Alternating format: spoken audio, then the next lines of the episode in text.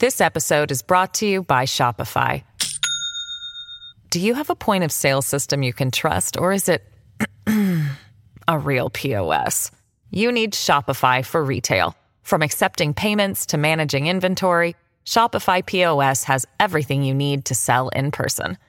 Go to shopify.com slash system, all lowercase, to take your retail business to the next level today. That's shopify.com slash system. Hello, everybody. This is Marshall Poe. I'm the editor of the New Books Network. NBN listeners like to read books and buy them. So we thought we'd tell you that right now, our friends at Princeton University Press are having a remarkable site wide sale. You can get 50% off books, including ebooks and audiobooks, with the code 50, F I F T Y, at checkout until May 31. You can save some real money on Princeton University Press books. I encourage you to go there and check it out. Welcome to the New Books Network. Hi, this is Rebekah Buchanan, host of New Books Network, New Books and Popular Culture. And today I'm here with Kathleen Collins, the author of From Rabbit Ears to the Rabbit Hole A Life with Television. Kathleen, thanks for being here with me. Sure, thanks for having me. Can you start by talking a little bit about how this book came about? And you talk about it in the book as well, but like, how did this come about? Why did you want to write about sort of your um, relationship with television? I had been writing about TV in a semi scholarly manner in order to attain the necessary, jump through the necessary hoops to get tenure and promotion as a faculty member. And um, I was finished with that in more ways than one. You know, I achieved what I needed to achieve and I really wanted to continue writing about television and I wanted to kind of reward myself by being able to write about it in a voice that was more my own, um, in a more entertaining manner, and just really to indulge myself and, and continue looking at TV and how it shaped my life. And as one friend really aptly described the book, it's kind of a combination of memoir and cultural meditation, uh, which I think is really a good description because it isn't just a straightforward memoir. I don't feel quite comfortable calling it that, but I still continue to be a little bit analytical about television. I just write in kind of a, you know, a more humorous, uh, a humorous, um, you know, tone.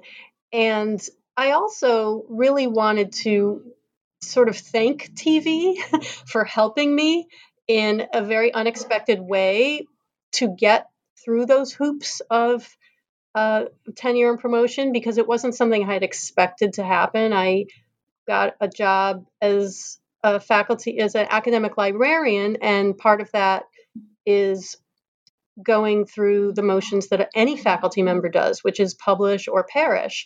And I really was quite nervous about that, not not having a PhD, I, I didn't really speak in that language, and I was quite unsure mm-hmm. about how to go about getting published in scholarly journals.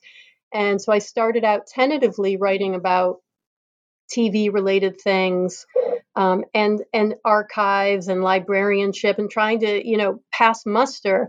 And it turns out that well it, you know it, it is certainly a, a field of study a legitimate field of study television studies. So i got more confident as i went along and really surprised myself that i could continue embracing this thing that I had enjoyed so much my entire life and making it work for me in the academic realm as well. So the book is really, as I said, kind of a self indulgent endeavor, but also a love letter to television too. Yes, with um, no subtitles or uh, footnotes uh, throughout, which or subheadings, I guess I should say, right throughout.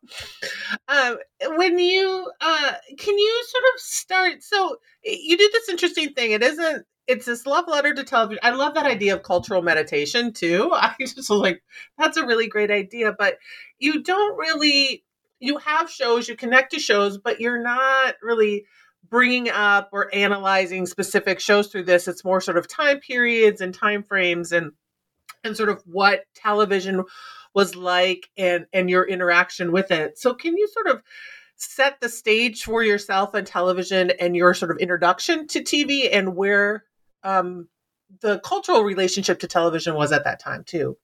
Yeah, that that's a good way to describe it. It really is more about the time periods than the shows themselves because you might think at first, oh, this is just pretty much going to be a catalog or an encyclopedia of all my favorite shows, which I don't know. That that seems like that would be pretty boring to me. It's much more interesting to see those shows in the con- larger context. So, I mean, I was born in 1965, so I am an old Gen Xer, and um, so I identify a bit with baby boomers, a bit with Gen X, and I'm I as much as people poo-poo the whole decadist generational thinking, I I really believe in it. and you know, writing this book and having people read it and give me feedback makes me realize how strong a connection we have those of us who grew up on the same kinds of TV shows. And it's really that that captured my interest way back when I was thinking about kind of what what to be when I grow up, which was not as a child, but eh, you know, in my 20s and early 30s, when I was still trying to figure out what to do. I mean, I watched television as a child. I growing up in the 60s and 70s, that was just a thing that no one had a problem with. Just watch as much TV as you want, go sit in that room for hours at a time.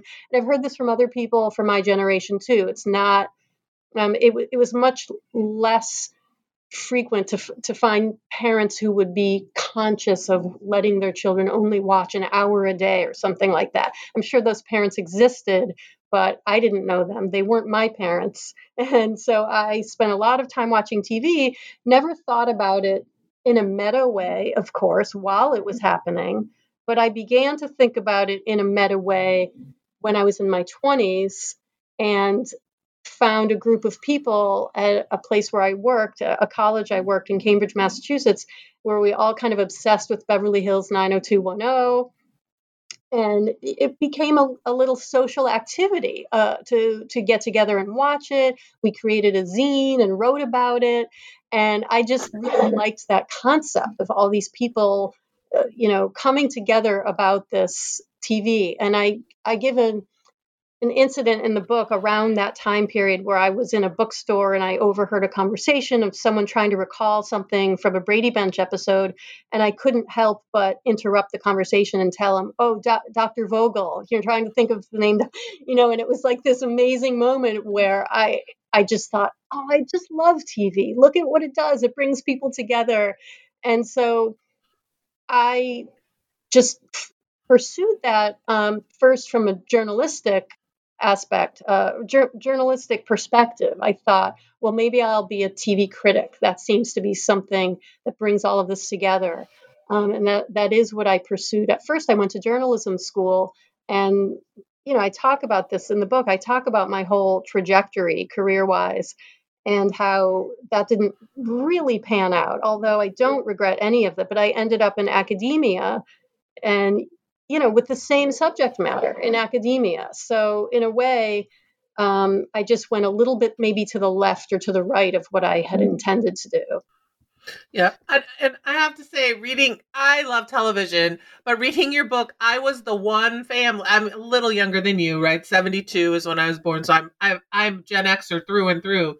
um, but I was like the one kid whose parents controlled like what we watched on TV, oh. right? Where all my friends got to watch whatever, and I'm like, you get one hour, no cartoons, they're bad for you, that kind of thing.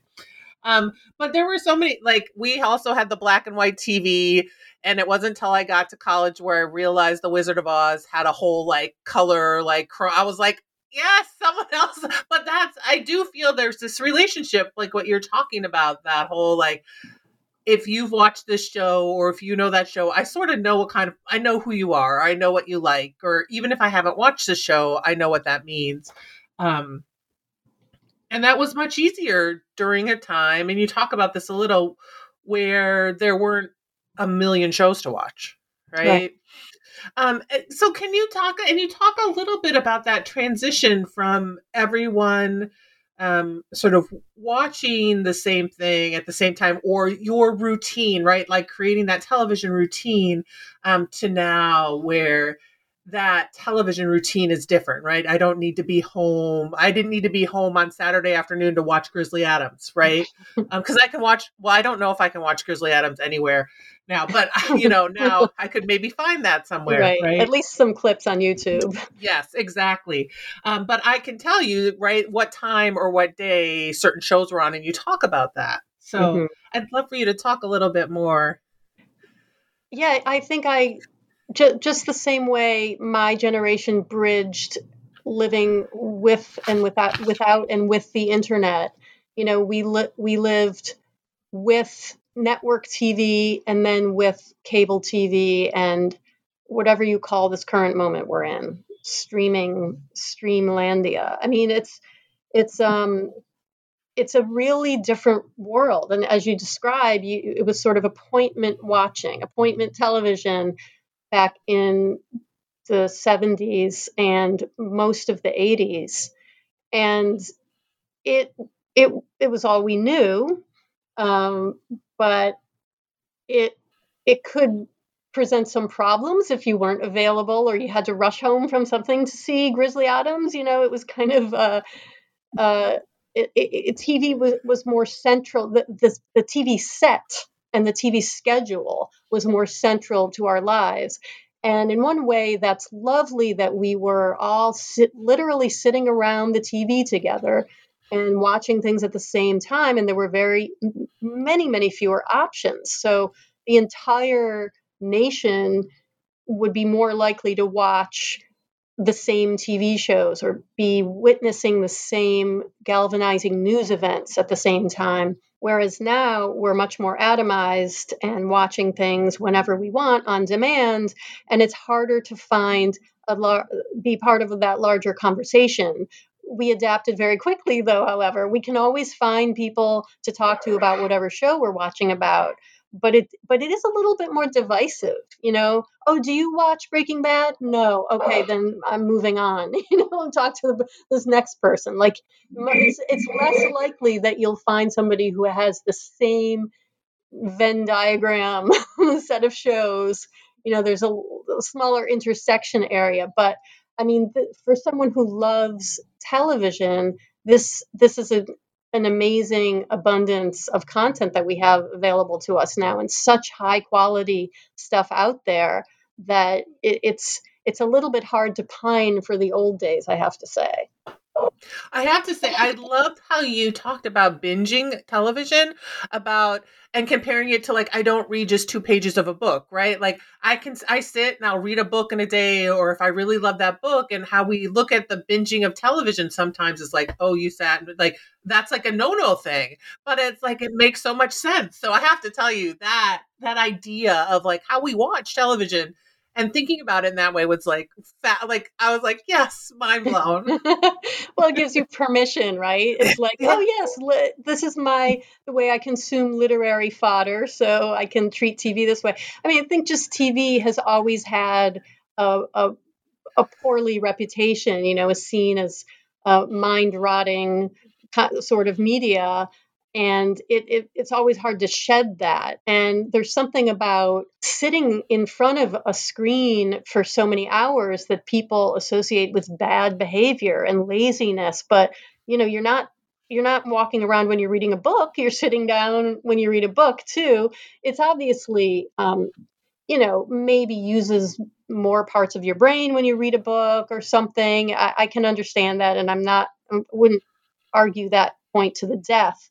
But I do think that, especially now when we are able to binge shows, I have found that with certain shows, the binging increases the not only the pleasure i mean it's just so fun to just keep going and pressing next and that but but it you sort of metabolize it in a different way um, and and can look at it in a it's hard to explain but there, there's some shows that i find that when i binge them i appreciate them more and i can i can see the art the narrative arcs and the character development you know much more intensely when i watch it that way. And i think that i've read that some tv creators or content creators do expect the viewers to be watching TV this way and, and they think about it. I don't know exactly what they do or don't do differently in creating, but I think binging, at least watching at least a couple things in a row, a couple of episodes, seems to be the norm. So that may have changed the way people create and think about their um, you know, their storyline or something. I don't really know. No, I I know there are shows like you said that if I would have watched them without binging them, I would have given up on. Like, and I think of one I always talk think about is Lost. My friends love Lost. They were watching it. I was like, I don't want to watch this. And I finally, I think I was home after I had my first child or whatever, and I was like, fine, I'm going to watch it. and I watched like the first four seasons all at once. And right. this I'm like, I never would have made it past that smoke monster if I didn't know, right? I would have been like, this is dumb stuff. Yeah. But yeah. because I could binge through it, because I knew and it was like this shortened period of time, I appreciated it in a whole different way that I always wonder. I, I don't think I could I couldn't have sat through it. Um, but yeah, like so I find that idea, like that permission to binge, that permission to, you know, do that kind of thing is something we often don't want to give ourselves. Yeah, and that and, that's a perfect example your description of why you watch Lost that way. Also because you know, you had the time and you um might not have had such a chunk of time, so you gave the show a chance. You know, you always hear people saying, oh you didn't like the first three episodes? It's it's really episode four where it, things start to gel. And so if you don't make it that far that's that's a lot to ask of somebody. Sit through three episodes you don't really like that much but the fourth one's going to change your mind. Often it's really true but to get people to commit to that is risky. And you talk about throughout you mentioned just a little that idea of um how being uh, writing about television and thinking about television these ways always sort of made you an outcast, right? Like there's always this sort of outcast. You talk about that even in, in returning to New York and, and going to graduate school. So can you talk a little bit about that, uh, that, that idea that television is sort of the, even to film to, to all art, it's sort of the lesser, it's, it's the bastard child of art kind of thing. Exactly. Yeah. I mean, it's, I didn't, uh, I didn't realize it um, again in that in that meta way until I was a little bit older. But I was just so I, I didn't care that it, it might have be, be it might have been seen as a bastard art or anything because it just um, it was just all I was really interested in. I, I never I never felt drawn towards film studies the way that I was drawn towards television.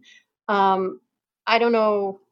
I don't know why that is. I mean, maybe part of me sort of liked the the outcast, um, you know, low art aspect of TV. So it's something to think about. I mean, I do, I do champion it. So um, when I when I went to journalism school, I was part of a um, a subspecialty called cultural reporting and criticism. And it was the first year that the NYU Journalism School had this in their program. And we, I, I tell this story in the book, but we, we went around the table in one of our classes and everyone sort of introduced themselves by describing the thing that they were interested in, whether it was film or music or, or whatever it was. And I was the only person who said television. Um, and you know, I was sort of proud of that. being being the only one. And my my professor said said yeah that's great because we need more good television writing. And it gave me so much confidence you know that somebody i respected said yeah it's a thing and we need more of it so you go do that. And um, you know everybody likes talking about tv i i no matter what if they if they deny it they're lying. They can talk about how much they dislike TV, and we're still going to have a fabulous conversation. So, no, even though I my field of study might be something that seems a little lowbrow, I have no eh, problem having a conversation with anyone about TV. Someone's got something to say about TV, and I love that about it. And you bring that up, right? You talk about that idea that it it doesn't matter, right? Like it doesn't matter where you're at on that spectrum, you're going to have something to say about it. That there are sort of cultural touchstones throughout, what you know, like you say, whether you watch it or you don't watch it, but it comes back, it brings us back. I really uh, liked um, your connection to sort of the OJ Simpson trial or even the, the, um, like and it made me kept thinking of the film the i tonya movie right but the hard nancy hard tanya um uh i cannot i'm blanking on her name but um but yes but Kerrigan, thank you. Um, but that right, we'll get there. But that idea that yes, like even if you're like, I can't believe you watch TV, you're going to return to the TV and talk about the TV in those ways. Yeah, that's where our we we see the events of our country, you know, in the world happening is on a TV screen. Um, obviously, people can get their news in other places, but the things that stay with us and and make their way through history are these images from TV um, a, lo- a, lot of the time, or or the video clips from TV. So you, it's hard to escape them even if you don't watch TV. Another thing that you bring up throughout, I think is really important, is the the object of the TV itself. The TV, like you don't own a TV, right? And the object of the TV set and what that means and and how that meaning has sort of changed throughout your life. So can you talk a little bit about TV as an object? Yeah, well, the TV, um, the cover of my book, which is a stock photo, but is very close to, or, or a stock image, it's quite close to the one that I had growing up in mid-century America, and and it it was with me for a really long time. You know, very typical big, hot, heavy thing with rabbit ear antennae on the top and um, uh, just a few channels. And that was to me that that's what TV was for most of my life. Maybe they got smaller, um, less wood, more metal, you know, but they were but they were still things that you could put something on top of, and that kind of took up an uncomfortable amount of space in your living room. And I got, in my opinion, uglier as time went on, like more of an eyesore in your living room or your den or wherever. And then now they're really flat and and uh, on a wall or um, you know just a small standing screen on, on a surface or something and you can't put anything on top of them anymore it's a really different piece of furniture and also what's on those tv screens is wildly different than what was on that big box it's funny isn't it that the big giant tv had four things on it and the skinny flat thing has like 4,000 things on it. That's technology for you. But I don't have a TV. I haven't had a TV in my home for a dozen years. Um, but it's, I, I just don't need it. I watch everything I need on my computer screen and I don't miss it. It's, I have to live in a small apartment. well, and that's right an interesting idea to think about. Like my children and I, when we're going to watch something, we have a TV, but half the time we sit on my bed and gather around like the computer to watch like a television show or a movie. Like my son and I, when COVID first started, watch all the Marvel movies in the order they should be watched.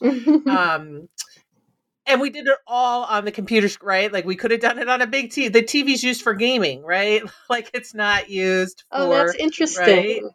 is it is it yeah um, like so you associate the tv with games because it's more more pleasurable to play on the large screen? Is that the idea? yeah my, yeah, my son uses that for gaming but i mean he watches but he doesn't i mean we don't have cable but we'll have like but you can watch on you know cables you can watch you know hulu or whatever on you know on our tv but rarely does anybody use the tv but my husband right? Like the kids all on their phones like the only thing my son my son has a tv that all he uses it for is gaming because he wants to be yeah.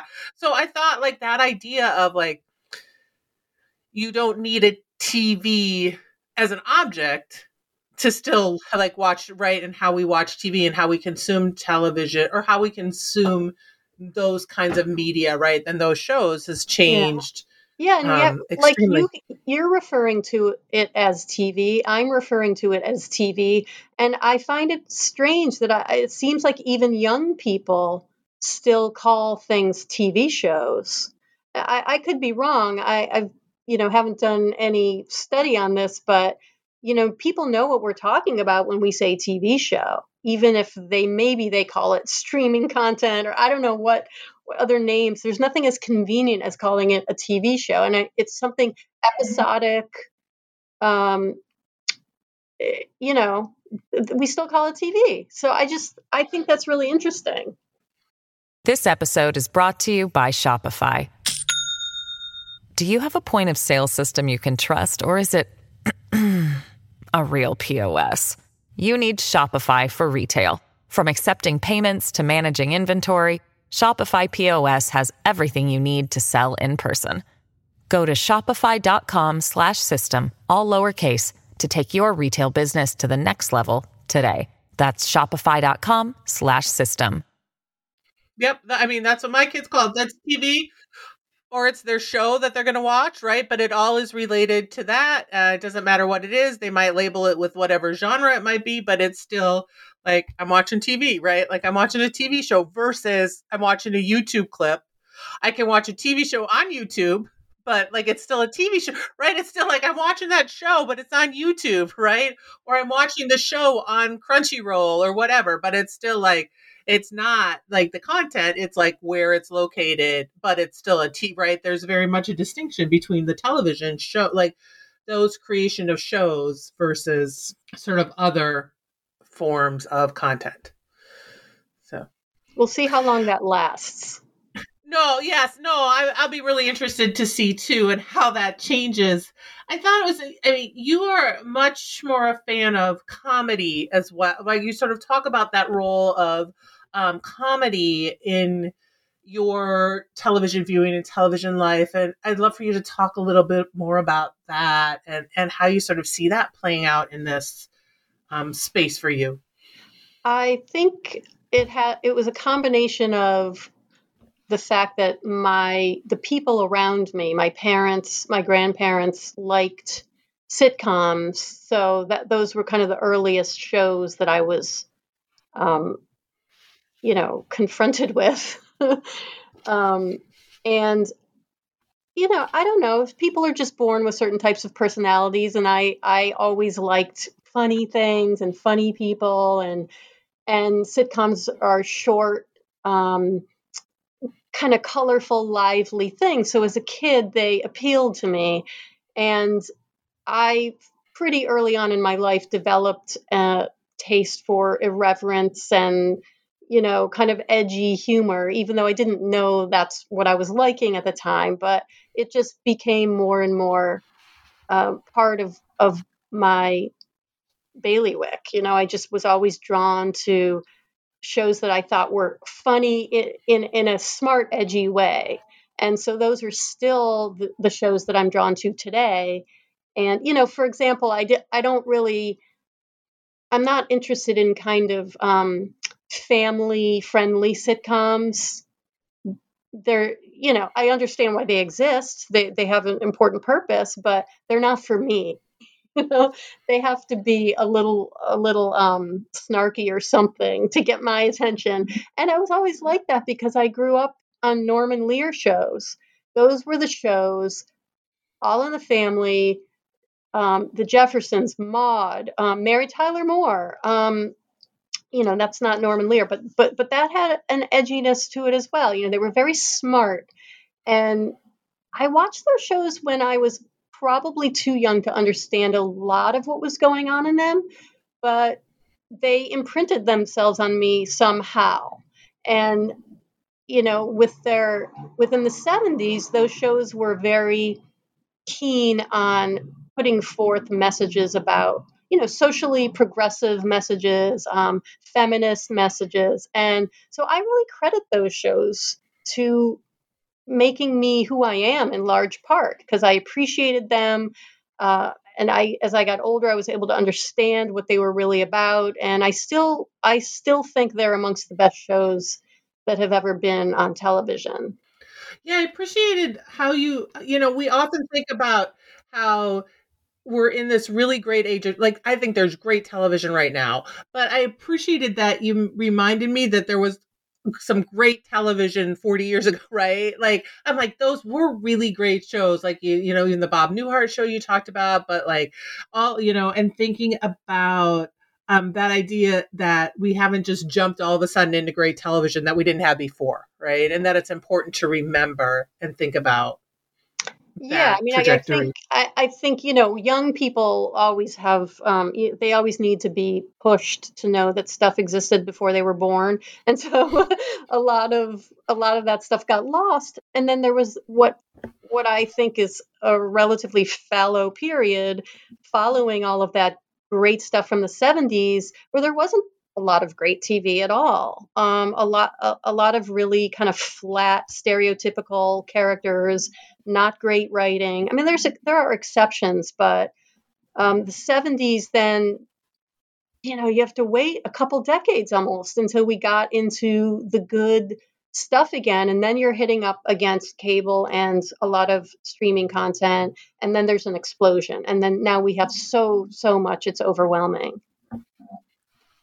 and and i have to uh, we have to talk about 90210 because you uh, like not only with the zine but you brought up this important fact i thought was really important is that my sister is like five years younger than i was and when 90210 came out that was like a show for her age. And I was a little too old for it, but I still loved, it, right? I still it's the same with 21 Jump Street. I'm I she was like the love of Johnny Depp right now. Now it's a different story. But right? Like, you know, like 30 years ago, 40, 40 30 40 years ago Johnny Depp, you know, and and all of that. But um but that idea of like appreciating a show even if it's not on the on the front end made for you, right? Or you are not the target audience, and how TV sort of draws that in in a way. Well, that is exactly the case with me in 90210. I was a few years too old for it, as were all of my zine writing friends.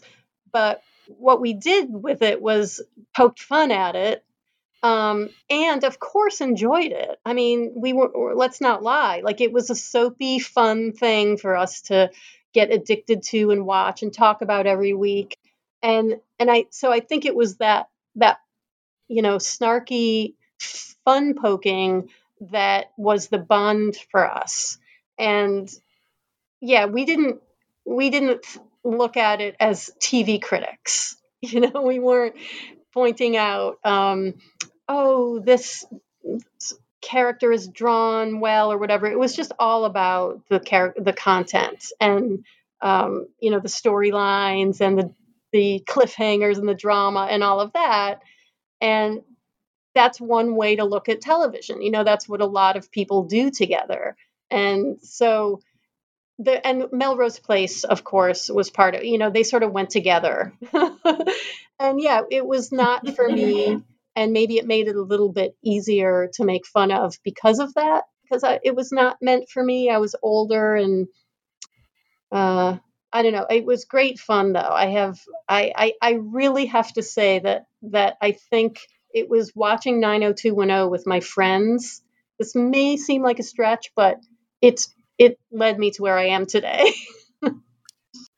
Oh, but but that's an you you bringing this up and it made me the 90210 reference made me think about like i always when i you know i work with teenagers and i'll say you watch riverdale for those kids on riverdale i watch riverdale for the adults on riverdale who when i was your age were the you know like i'm like you got Skeet Ulrich you had you know molly ringwald's on there um uh until he passed away uh, from 90210, who's again, I'm blanking on his name. Um, yeah, um, me too.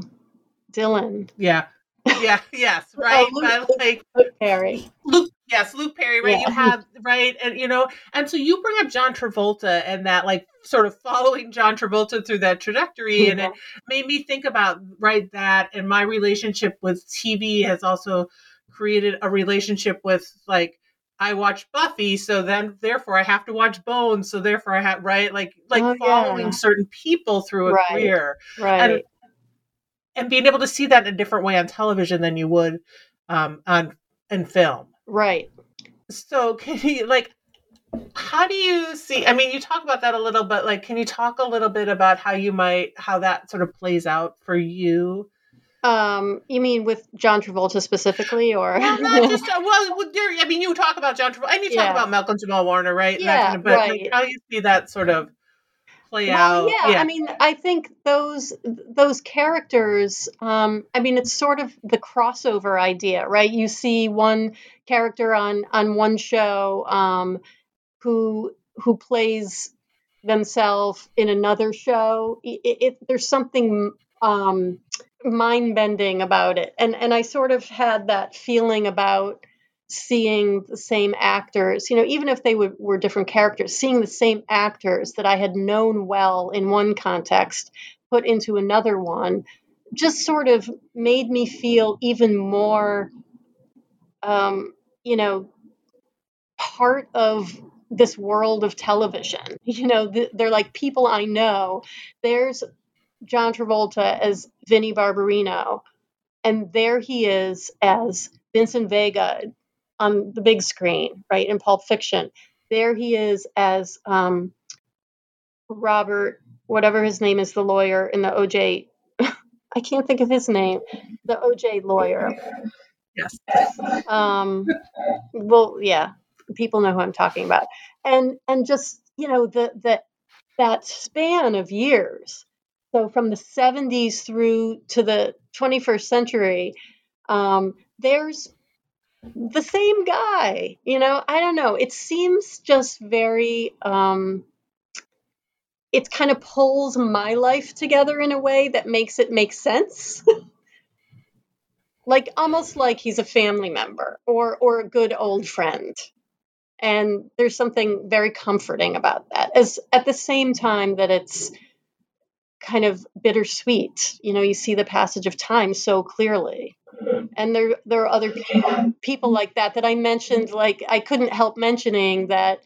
Um, you know, I I talk about the different kinds of boys that that I uh, that appealed to me, or, or or males on TV. Like I always liked kind of the nerdy guys more than the supposedly hot guys. I liked Joel from uh, Joel, what's his name? Joel Fleischman from Northern Exposure. Better than Chris yeah, the DJ. yeah. I mean, and then Chris the DJ, who's supposed to be the hot guy, was also in Sex in the City as Carrie's, you know, hottie boyfriend. And I don't know, just I just couldn't resist making all these different connections between people and um, I, I mean, that's the thing is everybody who has watched TV throughout their lives has this experience, and and anyone could come up with their own set of people, whether it's Molly Ringwald or whoever, um, Sarah Michelle Gellar, whoever the people are, they they mean something to you. They sort of represent something in your life and punctuate the different time periods of your own life. And I just I don't think that should be underestimated or thought of as a silly thing to care about. I think it means something. Yeah, one thing it was interesting in reading your book, and you mentioned the Cosby Show a couple times, and you, then Malcolm Jamal Warner, and I had just heard him on NPR this past week, and the Cosby Show came up yet again, right? And that reference, and and how he said it was really interesting because he said, you know, I base my marriage, my relationship on Cliff and Clair. It's not on Bill, right? Like it's it, it's on those two characters and talking about the characters versus the people and how we need to separate that. And so I thought that was really interesting. And, and you talk about Danny Bonaduce, and I think about Danny Bonaduce and some other people who were you, you know, even um recently Screech, Dustin, uh, you know, from Saved by the Bell, right? We have these these people who have sometimes very tragic lives, right? So we see them either growing up or young, and how sort of television um, sometimes gets discounted because of the person, right? In ways that other media doesn't. And so, can you talk a little bit about sort of that and how you sort of think about and wrestle with that those ideas? Well, that's interesting about um, I'm glad to hear Malcolm Jamal Warner said that about Cliff and Clair because you know that's that's something that we can we can take from a certain show what what we want and and forget about the rest. I mean, I w- it would make me sad to think that Malcolm Jamal, Warner would would throw away the ideal marriage from that TV show simply because of the of the Bill Cosby scandal. You know, I mean, it still exists in his mind and so whatever shows we watched when we were young that imprinted themselves on our minds no matter what happens to the actors they again they mean something to us. And they may be especially on tv they may be unrealistic so, to, you know they may be idealized. But why not why not try to hold that as as a paragon of a of a happy family or something knowing you know you're never going to achieve it perfectly but but it, it's you know those things are we see when we're so young really give us the idea of the way things we want things to be. And th- and and certain things appeal to some people and other things appeal to other people. For example i've been asked a couple times how did you choose the shows that you talked about in the book? Did you go through tv guide? Did you did you um, you know research all the shows that were on? No i basically just went from the top of my head. What shows stuck with me? What what did what came to the top of my head when i thought about you know my senior year in high school or something? And so to me it's the shows that jumped out without me having to dig through um, old newspapers that had some sort of influence on me one way or the other and so I think the Cosby family had a really big impact on a lot of people in a very positive way. And that's great.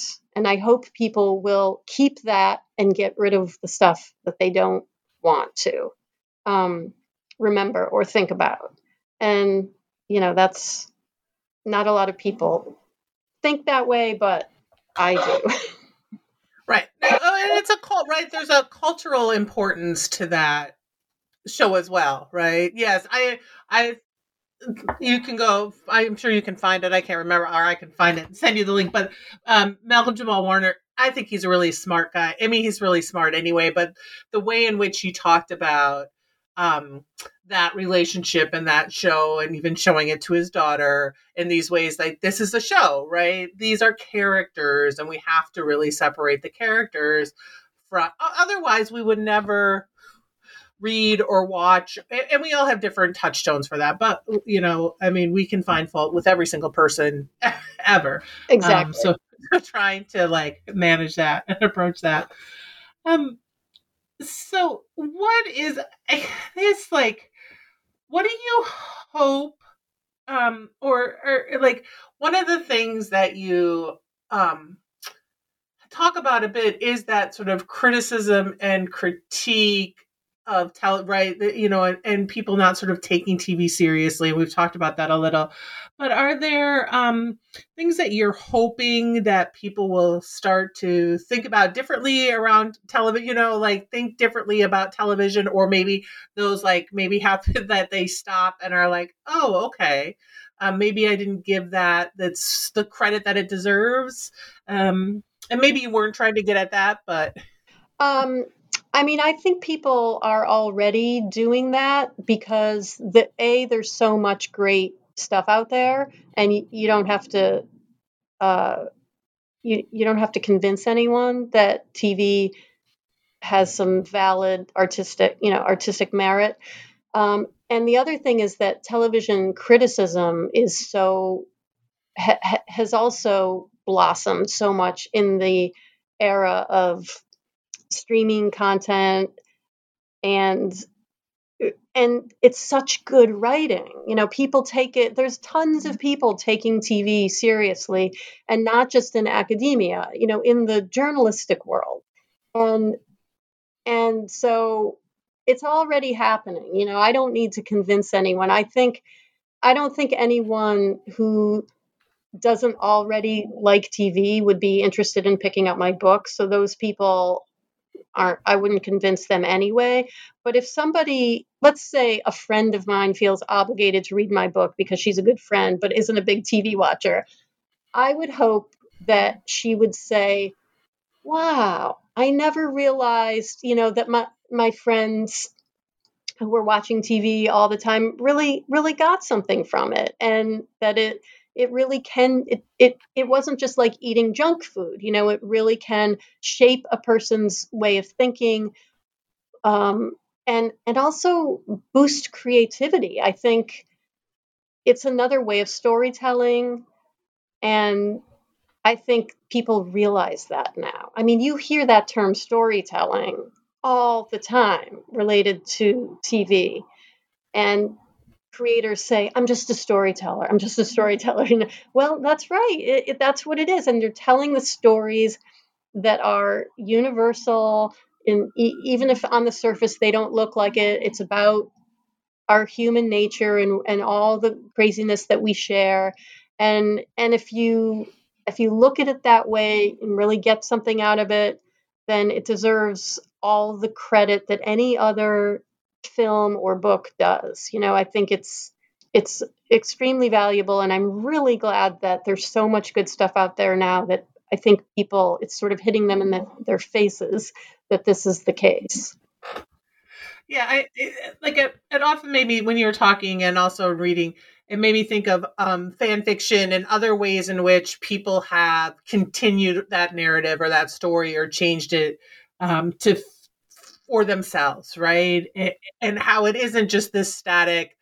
Um, you talk about the the television show from England where they're you're watching people watch television, right? Or, um, but that idea that it isn't just um, where you're sitting and watching. Like my friends and I will talk about, t- you know, like did you watch this? Have you watched it? Like, and you talked about this before, but that conversation show it is something where you interact, right? And you're just yeah. not yeah, that's a great um, aspect of TV watching that I didn't even touch upon at all, which is fan fiction. Um, and it's because it's a world that I know only a little bit about, but I know it's a very, very robust, uh, you know, endeavor, and it's really nice. It's it's so it talk about boosting creativity. Creativity. I mean, there's whole there's whole industries based on Star Trek that have you know, nothing to do with the original stories. I think it's amazing. And people make their living doing these things sometimes. So it's like it's like a starter, you know, starter dough, the show itself, and then people just become so pleasantly obsessed with things that they make their own new worlds and con- or continue their own favorite worlds, and I think it's really cool. Mm-hmm. So I have to, I'm sure this is probably, I'm like, I have to ask it anyway. What, to, you have suggestions for TV? I know you brought up, I mean, it's all over, but I loved it too. My crazy ex girlfriend, which with the title, I was like, am I going to watch this? And then I read, I read some great reviews and I, there's this scene, I don't know which season it is, but the last where she's on the plane and she just has like a breakdown. I'm like, this is some smart, like what, and you talk about it, like, like that idea like men talking about mental health talking about addiction talking about these things like that we need to talk about and we don't talk about it and the t you know these shows are doing that so um, yeah it's um, yeah. Um, it's it's one of those shows that looks so kind of candy coated on the surface but is really about serious things and therefore will get people to watch it who might not um you know have an outlet or have someone to talk to about their particular issues like it can actually do good and um, i mean I, there are so many shows that i think are really good i actually was just pulling up a list because I, i'm always afraid of this question that i'm going to forget I figured. I was like, I'm going to ask but this anyway. is not even exhaustive. this is just like things that came to my mind. Um, I mean, do you want me to just rattle off a bunch of shows that from this Sure, go for I it. I mean, the, the, these are some. This is this list came from from you know friends asking me what should I watch, and that to me is like coming to New York City and saying where should I eat. You know, I I don't know. I cannot begin. Like, what do you like? What do you? Where are you going to be? You know, I can't. It's way too big a question. But I have a, a, a list of about a dozen shows that I'll tell you that I think if you like good, smart TV, these are shows that I've really enjoyed. Nurse Jackie, Call My Agent, The Politician, Better Things, Sex Education, End of the Fucking World, Breaking Bad, Better Call Saul, Handmaid's Tale, Schitt's Creek, Ozark, F is for Family, Dead to Me, Fleabag, Crazy Ex Girlfriend, Afterlife, Silicon Valley, and I put Mrs. America on there, even though that was a mini series. Um, those are all relatively recent streaming content things, um, not in any order of preference or chronological release. Um, but th- that sort of represents things that I've just loved in the last few years. And I don't have anything at the moment that I'm watching except uh, the show Breeders. That's a British show um, with starring Martin Freeman and someone. Um, but I'm hankering for the return of uh, Handmaid's Tale, which I understand is coming back soon, which falls outside the realm of my my comedy thing. But I do, you know, think that acting and the story is just so wonderful. So I don't only watch comedy, and some of the things on that list were not comedy, but most of them are. And I just think great comedy writing. To me, if you gave me the choice between a hot fudge sundae and a comedy, well written comedy, it would be a very difficult choice. They both they both deliver huge amounts of pleasure to me. Yes. And there's a lot of um dark comedy that you've got. Um Jason Bateman, you mentioned Ozarks and Jason Bateman's one of those that the trajectory of which he's taken I was so surprised at, but I've been so happy with. Like I was like like I'm like the I think that um like I think Ozarks is wonderful. I think that um see now I keep blinking on every single show.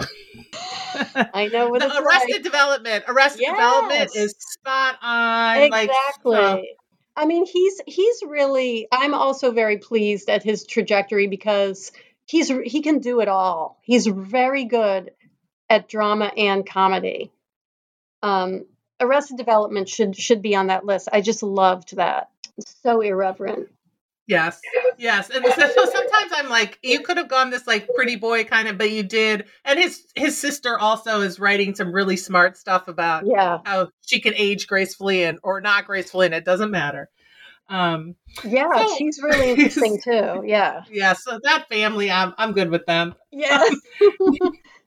Somebody somebody did something right there. right. Uh, so I guess I mean, usually my final question is like because we've been talking for. I mean, I could talk about TV all day. But, um. What are you working on? Anything? Are you just like taking a break from writing? Like where are you at? Like I'm taking a break in a way. I mean, I actually uh, wrote a novel. I'd never written, r- really wrote fiction before. I wrote a novel that I finished last summer that I've been unsuccessful in getting published, but I'm not going to give up.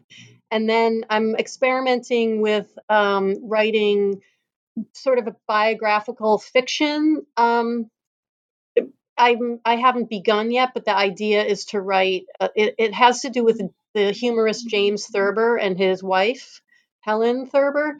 So it's going to be something about something in that. So I'm kind of experimenting now with different. I broke out of my academic writing. Mm-hmm. You know, I wrote a memoir. I wrote with a humorous tone. So then I did a novel. Now I'm going to try something different.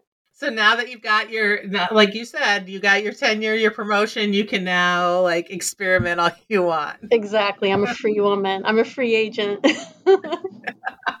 Well, it's been great. Again, this is Kathleen Collins, who's the author of From Rabbit Ears to the Rabbit Hole of Life with Television. Kathleen, thanks so much for talking with me on New Books Network. it's been so fun. Thank you, Rebekah.